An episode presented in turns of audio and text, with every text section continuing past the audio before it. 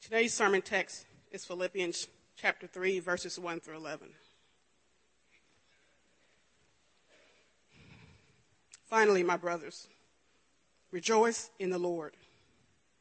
To write the same things to you is no trouble to me and is safe for you. Look out for the dogs. Look out for the evildoers. Look out for those who mutilate the flesh. For we are the circumcision who worship by the Spirit of God and glory in Christ Jesus and put no confidence in the flesh. Though I myself have reason for confidence in the flesh also. If anyone else thinks he has reason for confidence in the flesh, I have more. Circumcised on the eighth day of the people of Israel of the tribe of Benjamin, a Hebrew of Hebrews. As to the law, a Pharisee. As to zeal, a persecutor of the church. As to righteousness under the law, blameless.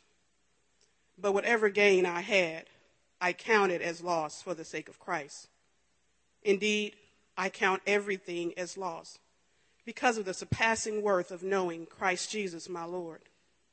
For his sake, I have suffered the loss of all things and count them as rubbish, in order that I may gain Christ and be found in him, not having a righteousness of my own that comes from the law, but that which comes through faith in Christ, the righteousness from God that depends on faith, that I may know him and the power of his resurrection, and may share his sufferings, becoming like him in his death, that by any means possible I may attain the resurrection from the dead. This is God's word. Amen. Amen. Finally, my brothers, rejoice in the Lord. To write the same things to you is no trouble to me and is safe for you. Finally, my brothers, rejoice in the Lord. When you see that word finally there, in uh, Philippians 3, verse 1, don't read that as, okay, I've said all the important stuff. Now I'm going to shut this thing down. That's not what he means by finally there, and that's sort of a poor translation.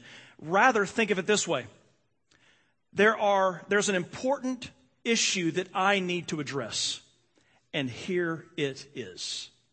And he says these words rejoice in the Lord. That's what he needs to address rejoice in the Lord. Finally, guys, there's something big I need to talk about. It's huge. I saved it for this point. Rejoice in the Lord. That is not filler. That is not preacher talk. Amen, glory, hallelujah, you know, stuff like that.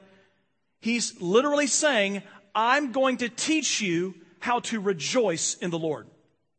I am going to show you why it is deathly important that you, with your life, celebrate Jesus. I am going to tease out what it means to live in Jesus. And to live in Jesus, in Paul's mind, at least in this text, to live in Jesus means to celebrate Jesus, to rejoice in Jesus to find emotive strength in Jesus, to root down in passion for Jesus, is to rejoice in Him. And if what happened in Orlando in the early hours of this morning says anything to us, it's this that our world needs to be filled with people who know how to rejoice in Jesus. It is insane that just a day earlier, a pop singer was brutally murdered by a fan in Central Florida. A person who was so broken and so far from God that somehow the only peace that this person could muster in his life was to assassinate a singer, someone he had no relationship with a 22 year old little girl, a contestant on a singing show, The Voice.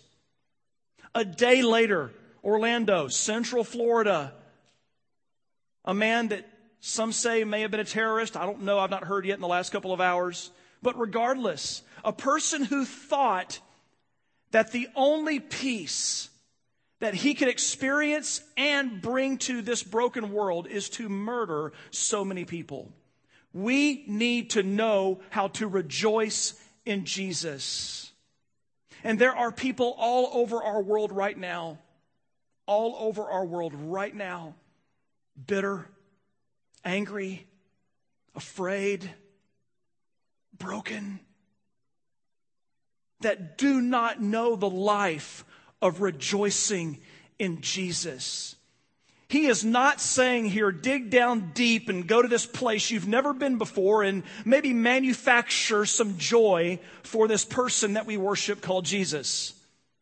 He is saying, the Jesus that you know, be with him, connect with him, fellowship with him, Make him your own as he has made you his own, and you will discover deep resources of joy in Jesus that nothing else can give you in this world.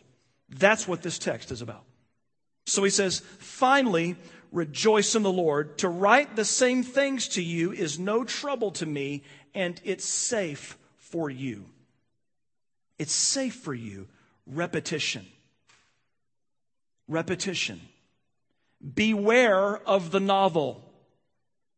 Beware of putting a demand on your preachers, your television shows, your families, whoever and whatever in your life to do something new and abnormal to stimulate you.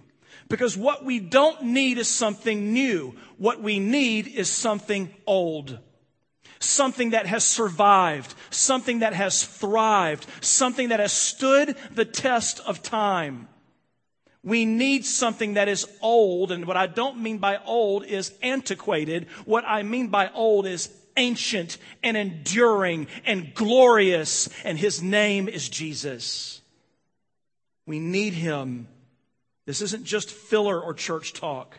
He wants to show us wants to show us how to rejoice in the Lord. But remember that phrase in the second part of that verse. For me to write the same things to you, it's no trouble. It's safe for you. Remember that. Remember that. Look at verse 2. Look out for the dogs. Look out for the dogs. Look out for the evildoers. Look out for those who mutilate the flesh. What on earth is he talking about here? Look out for dogs. Is Paul afraid of dogs? No.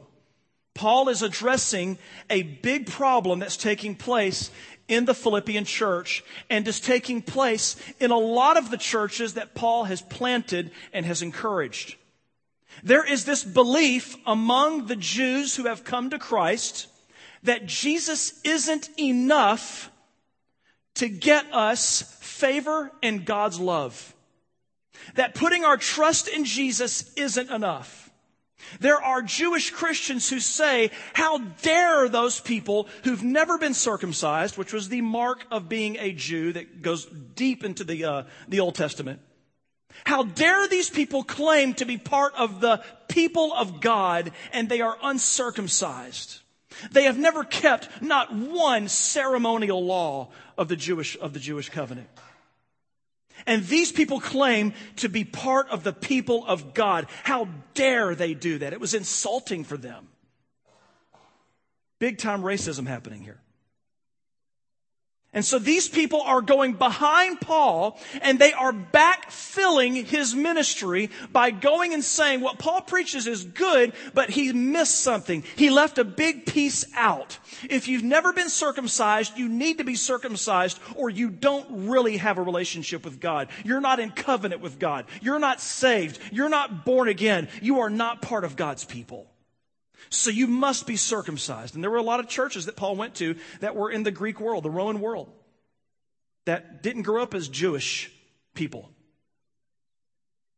You've got to do this. You've got to keep ceremonial portions of the law, ritual portions of the law, in order for God to love you.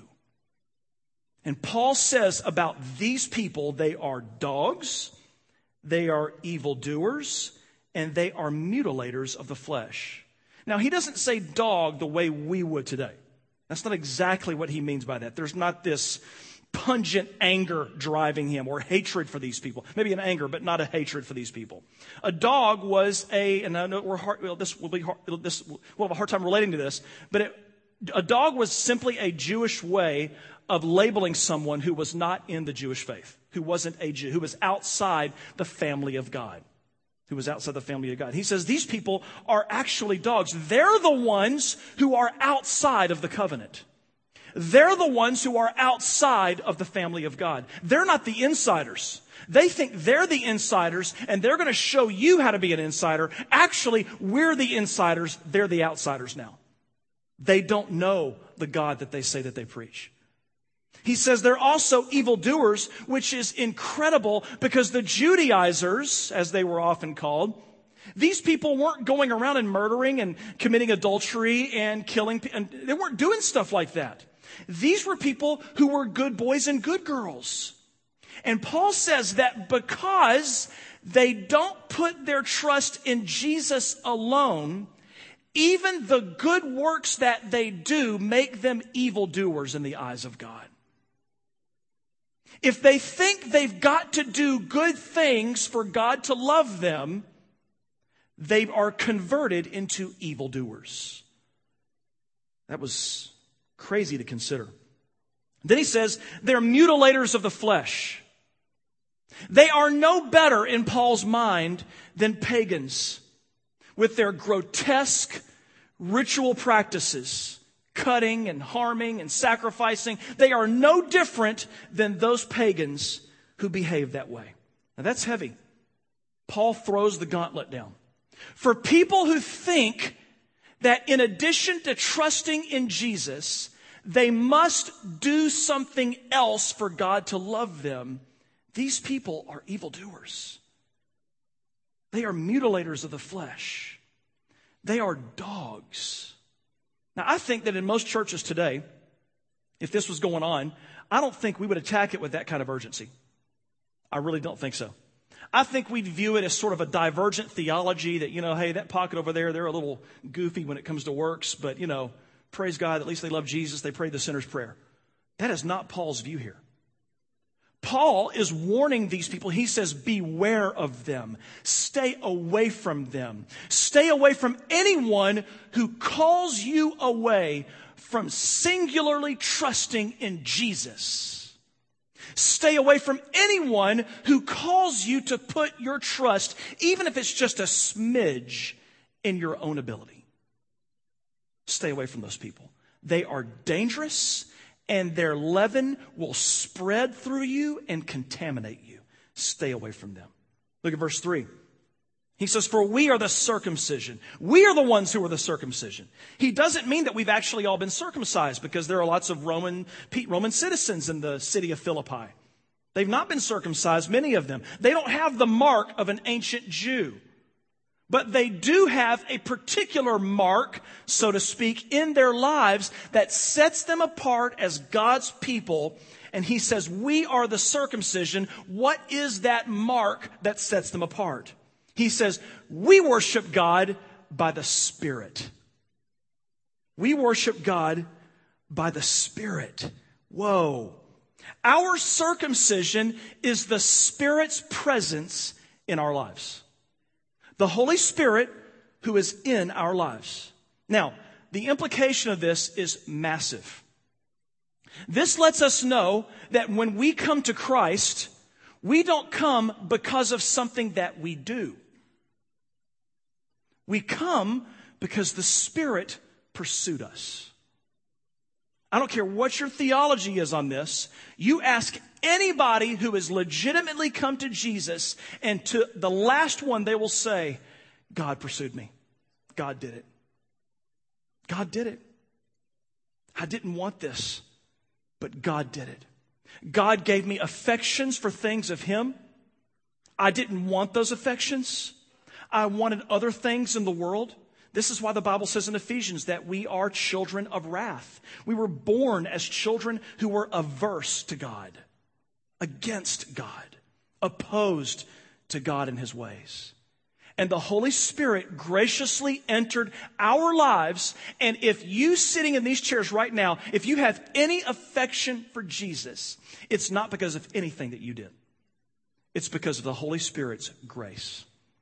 Paul said to the Galatians, You foolish Galatians who are experiencing the same bad teaching and heresy, what began in the Spirit do you think can be made perfect by your flesh? What began in the Spirit? What is he talking about? Their relationship with God. It began by the Spirit. Before they prayed a sinner's prayer, before they were water baptized, before they answered an invitation, the Spirit had given them belief in Jesus and His kingdom. Boom. The Spirit did it. The Spirit. Man, God's Spirit is so good. We came to faith, my friends, by an act of God. An act of God. But I want you to notice something here. He says we worship God by the Spirit. When he says we worship God by the Spirit, he's not saying we sing songs by the Spirit. That's not what he's saying. It may include that. He's not talking about a segment of a church service like what we just wrapped up. When he says we worship by the Spirit, Paul is here saying, this is how I categorize Jesus' life in him. Worship. Worship. We are worshipers. We are not Christians who worship. A legitimate Christian is a worshiper. They're the same thing, they're synonymous. Christians worship Jesus. And we worship through the singing of songs. We adore him by lifting up our song to him. But we also adore him by pursuing his commands and obeying him. We also adore him that way. It's all worship. From cover to cover in your Bible is a worship manual, if you will. It is how to rejoice in God. It's how. And so when you see we worship in the Spirit, don't just see it as a segment of a church service. It's far more than that. Far more than that. So remember, we're talking about how to worship, how to rejoice in the Lord. How to rejoice in the Lord. Now, right now, this is pretty antiseptic. We're just going through verse by verse. Okay, that's what this says. That's what verse 2 says. That's what verse 3 says. I beg you to stay with me this morning. This is going to get very personal in just a few minutes. When I say personal, I mean mean. And like I've got a beef with you. I just mean it's going to be very personal, very intimate. It's, you're going to find it, God's word very intrusive in a couple of moments. This word has been intruding in my life for the last several weeks. And man, my prayer is that it does the same thing to you because it's been rich, so rich. Um, so I want you to remember that Paul is teaching them how to rejoice in the Lord. What is it to rejoice in the Lord? What does that look like? And I want to say this just quickly. The evidence of the Spirit's presence in our lives is an increasing affection for Jesus. If you point to praying a sinner's prayer as coming to faith in Christ, you're pointing to the wrong thing. And I'm saying that not because I've got a big issue with the sinner's prayer, but because I'm preaching in the Christian South. Where a lot of people think they've come to Christ because repeating a prayer enacted some mystical encounter with God that changed their eternal destiny. A sinner's prayer does not do that. As we discussed a moment ago, the Holy Spirit does that. If you pray a sinner's prayer or jump in a baptismal or you just start reading your Bible and obeying Jesus, the reason you're born again is because the Spirit's presence in your life, not because of something that you did. If you feel guilt and sorrow over your sins, it's because the Spirit's presence in your life. If you have an increasing affection for the things of Jesus, it's because of the Spirit's presence in your life. No prayer put that there. Now, maybe your mom and daddy's prayers contributed to that.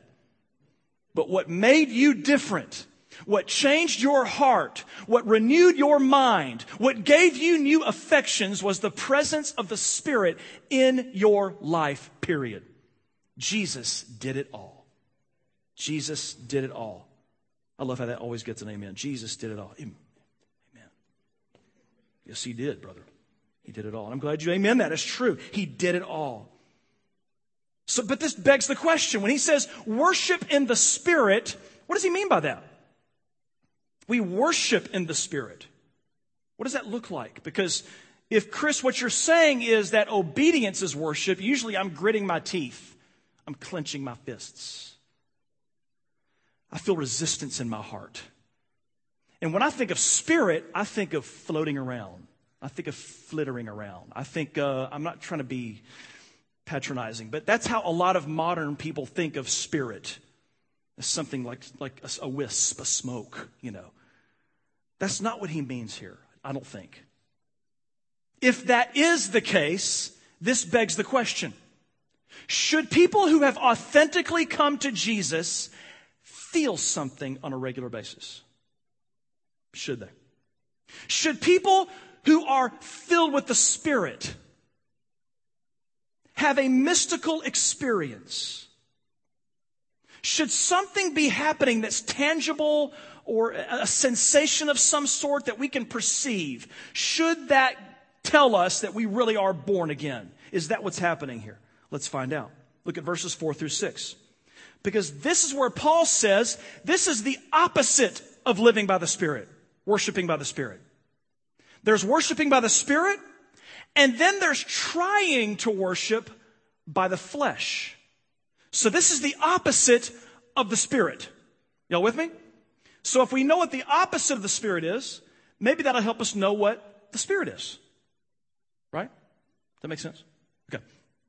Here he goes. Verse 4.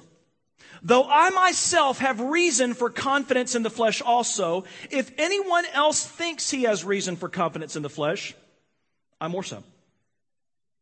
I was circumcised on the eighth day according to Jewish regulation. I'm of the people of Israel. I've got the right national brand, the right ethnic label. Not only that, I'm of the elite tribe of Benjamin. I am a Hebrew of Hebrews concerning instruction in the law. And when it comes to perfection in the law, and here Paul's not saying he's sinless, be very careful about that. But he is saying that his official status as a Pharisee was blameless. He was the top of his class. That's another way of saying that. As to zeal, a persecutor of the church, and I know all of us are like, well, that's really bad. But you got to remember, in Paul's mind, the church was like this heretical cult. He was part of the Jewish people of God. He was stomping out anything that dishonored our great God, Yahweh. Paul thought he was doing what was right, and he, he, he pursued it with all of his might. As to righteousness under the law, again, my official station, blameless. Not sinless, that's not what he's saying, but blameless. I follow the law with almost perfection. This is what I've done. And so, in Paul's mind, here's what it means to live according to the flesh. Remember, this is the opposite of the Spirit. You can say worship by the Spirit, or you could say live by the Spirit. It's the same thing in the Bible. It's the same thing. Y'all follow me? Worship by the Spirit, live by the Spirit. Same thing. Same thing. Because life in Jesus is worship. Okay, I'll quit saying that. All right, moving on. Here's what it means to live according to the flesh in Paul's writings. First is this that you're born in the right ethnic group, an Israelite. So it's your flesh, you are racially a Jew. Here's another meaning that it's you're also a Jew religiously by heritage. Something you inherit through your family. You were brought up worshiping Jehovah as a Jewish person.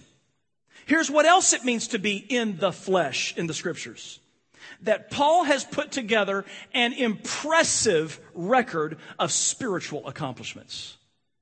All that means the flesh in Paul's writings. To be ethnically born in the right family, a Jew, to worship the right way, Judaism, and to follow Judaism with perfection. He did all this stuff. All of it. And yet, all of these achievements in Paul's life, when he met Jesus, became liabilities. All of these things became reprobate to Paul. He later calls it rubbish. Rubbish. Anybody want to take a guess on what that actually what that really means? That's a that's a nice clean way of talking about something really filthy. Anybody want to guess? My wife just said crap. She's exactly right. I Said, Did you say that? Yeah. So, pastor, the first lady just said just said that. So, um, she's dying right now. Is it the the c word or is it the first lady? Sorry. Anyway, I'll pay for that later. Um, so, all of his spiritual achievements became liabilities. All of them did. Now, it, does that mean that what Paul is saying here is that trying and expending effort is wrong?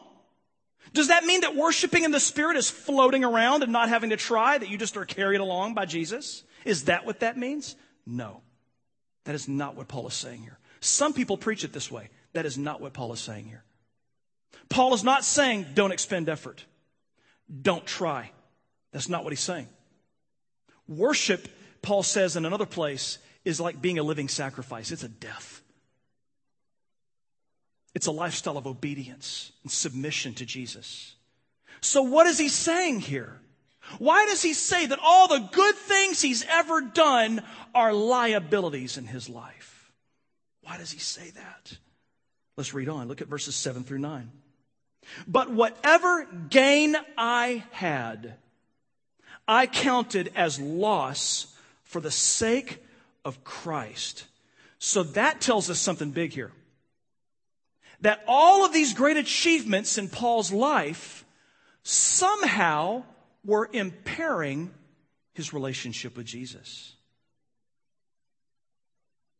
Good works were keeping him from knowing Jesus being a good boy undermined the Spirit's presence in his life. Being a good boy kept him from being a good boy. What, what is all this about? Look at verse 8. Indeed, I count everything as loss because of the surpassing worth of knowing Christ Jesus, my Lord. I love that he says that there. Because notice when he talks about his life in Judaism, these are all the things that I did, past tense, period. I was zealous. I was a Pharisee, a Hebrew of Hebrews, circumcised on the eighth day. All this stuff happened. But when he talks about his relationship with Jesus, it's not a passive, static experience. It's active. It's ongoing. It's ever deepening. He's finding new and understand. He's getting new revelations of what it means to follow Jesus and who Jesus is. And so he calls it the surpassing greatness.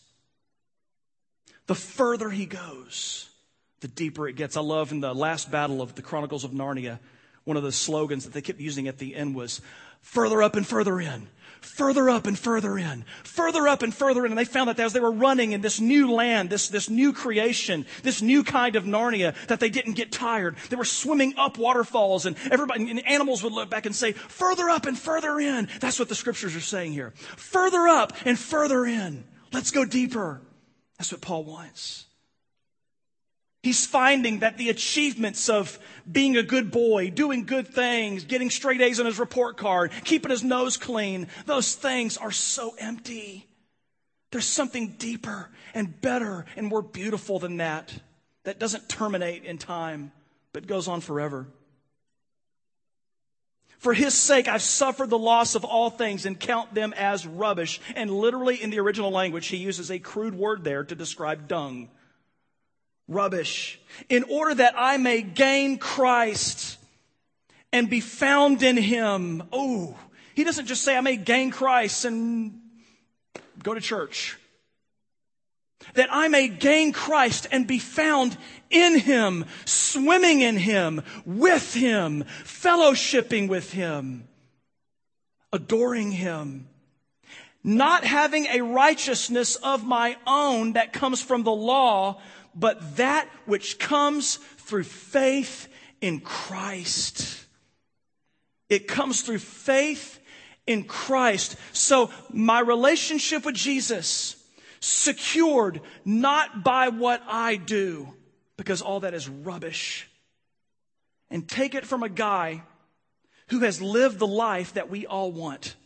Because we have all prayed, Lord, take this behavior away from me. Fix this part of me. Change me. And if all this junk in my life was gone, I know that would be better. My friends, that dysfunction in your life disappearing is not what you need.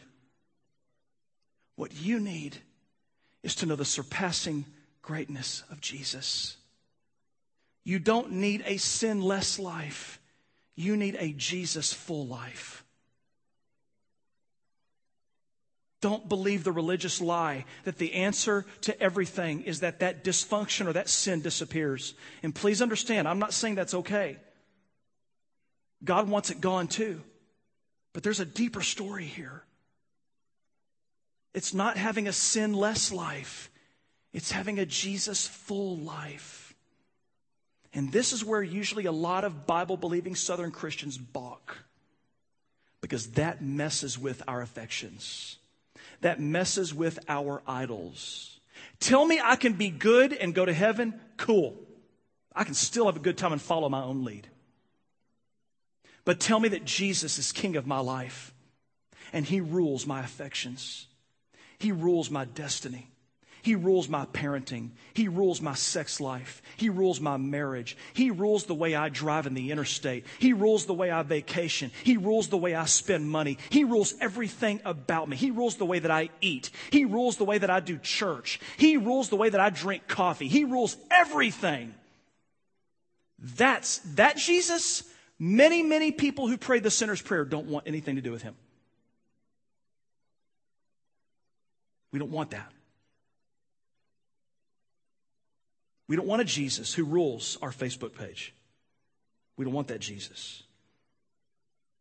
We don't want a Jesus who rules our relationships at work. We don't want a Jesus who rules those things. We don't want a Jesus who rules our political dialogue. We want to be in charge. We've got it figured out.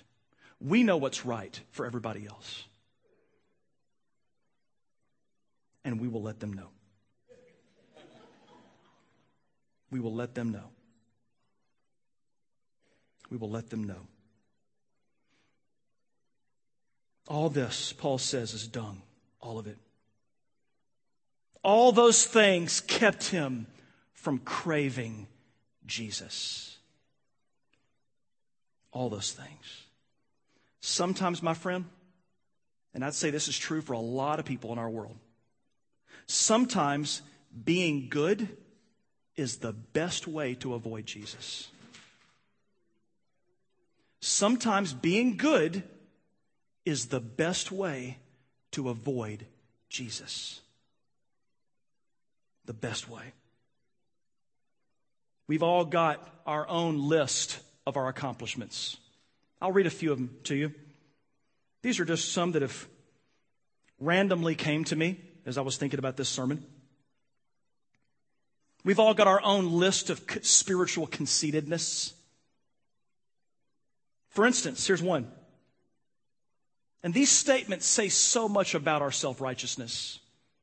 These statements all betray our deeply held belief that they are more monstrous than I am. That they need Jesus more than I need Jesus.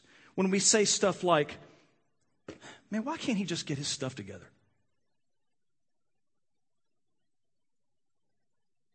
Anybody want to take a stab at what you're really saying when you say that? Anybody? What's that? Do it my way, yeah. Yeah. Anything, anybody else? I got my stuff together. Be like me. I figured it out. Come on. I love this text, Luke 18, 9 through 14. Listen to the power of this statement, these statements. Listen to it like you've never heard this before. Let it mess with you. Jesus also told this parable to some who trusted in themselves that they were righteous and treated others with contempt.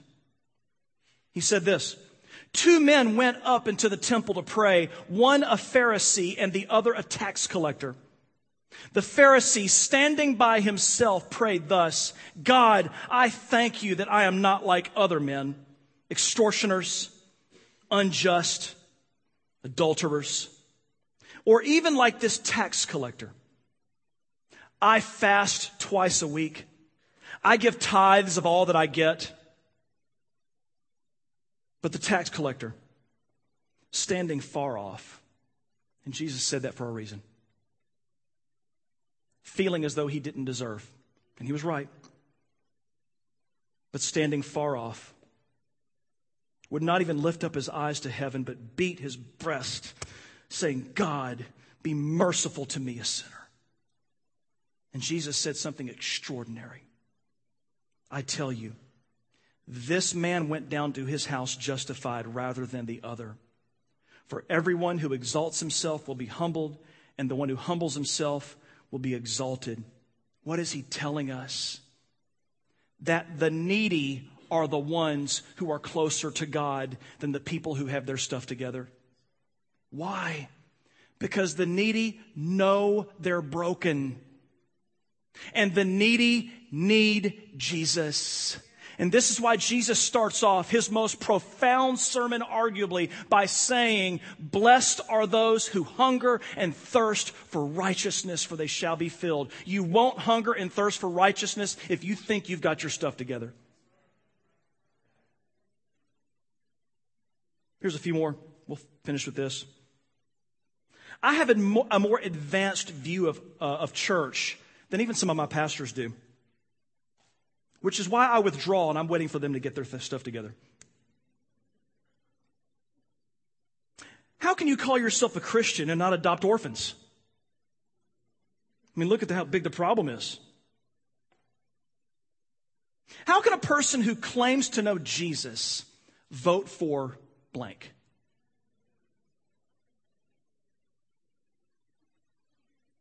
If I could tell you how many times I've heard somebody say that. We're justified by faith and politics. How could parents send their children to public school? I live on mission. I wish other believers would get God's heart like I have it. I have never, ever seen an R rated movie, and I never will.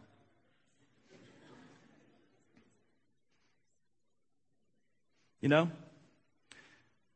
that one person who comes to our Bible study fellowship, she's always got problems, monopolizes the conversation. I've been faithful for 15 years, and she's in and out. No wonder. No wonder. Our family isn't in debt. We save up every last cent to buy a vehicle while you're driving $500 a month cars. You're an idiot. If you had your stuff together like I do. We were sexually pure when we, we got married. And one of the few. Why didn't that person just lose some weight? Then that person won't have as many health problems and monopolize our community group gatherings with their problems and their needs. I've got a more advanced understanding of theology than a lot of people do.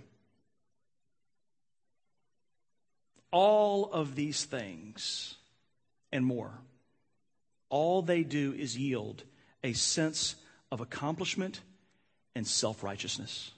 And the thing is, is some of those things aren't wrong. Some of them are very virtuous.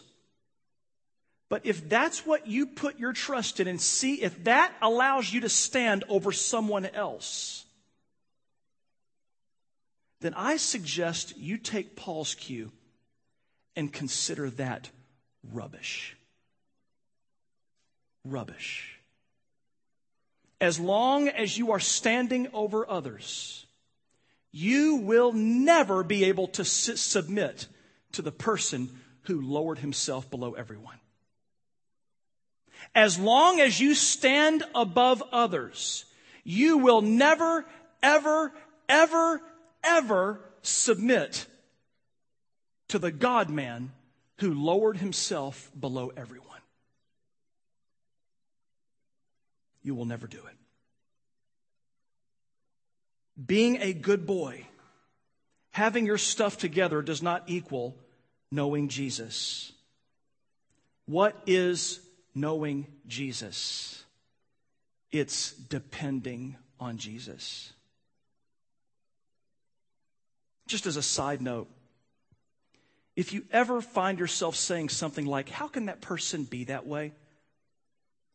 That should give you a cue that there's a story in that person's life that you don't know. I'm not saying it's okay that that person is that way. We are all called to repent of our sins. But if you ever find yourself looking down on a person, judging them, finding in your heart ridicule for that person, if that person brings you nothing but contempt, understand something. There is a story in that person's life you don't know. And rather than judging that person, why don't you know that story? Know that story. So, what is it to know Jesus? What does that look like? What does that feel like? What is it to know Jesus? We'll cover the last two verses next week. Lord, I thank you for today. I thank you for your grace. I thank you for your mercy. Father, I pray that all of us in this room would be jolted and stymied by this message, by this text, as much as you have in my life the last couple of weeks. Lord, you have shown me my biases. You have shown me my meanness. You have shown me the ugliness of my heart. And although it hurts and is unsettling, it is creating in me more of a desperation for you. I need you. I need you. Thank you for reminding me that I don't have my stuff together. And I pray that all of us together would be a congregation of feeders on grace, like Denise prayed earlier. Feeders on grace. I pray for every person here. I bless them in Jesus' name. I pray next week when Sunday rolls around, they won't skip it to read the paper, but they'll come and be a part of this fellowship. And we will feast on God's word together as we seek to know you. In Jesus' name.